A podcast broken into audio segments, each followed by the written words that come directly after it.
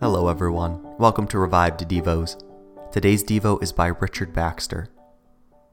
We have not yet come to our resting place. Does it remain?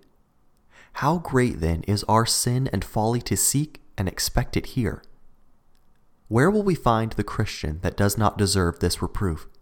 We would all have continual prosperity, because it is easy and pleasing to the flesh, but we consider not the unreasonableness of such desires. And when we enjoy convenient houses, goods, land, and revenues, or the necessary means God has appointed for our spiritual good, we seek rest in these enjoyments. Whether we are in an afflicted or prosperous state, it is apparent we exceedingly make the creature our rest. Don't we desire earthly enjoyments more violently when we want them than we desire God Himself? Do we not delight more in the possession of them than in the enjoyment of God? And if we lose them, doesn't it trouble us more than our loss of God?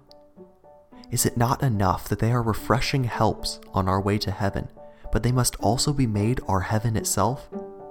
Christian listener, I would as willingly make you sensible of this sin as of any sin in the world if I knew how to do it. In order to do this, I most earnestly beg you to consider the reasonableness of present afflictions and the unreasonableness of resting in present enjoyments, as also of our unwillingness to die that we may possess eternal rest.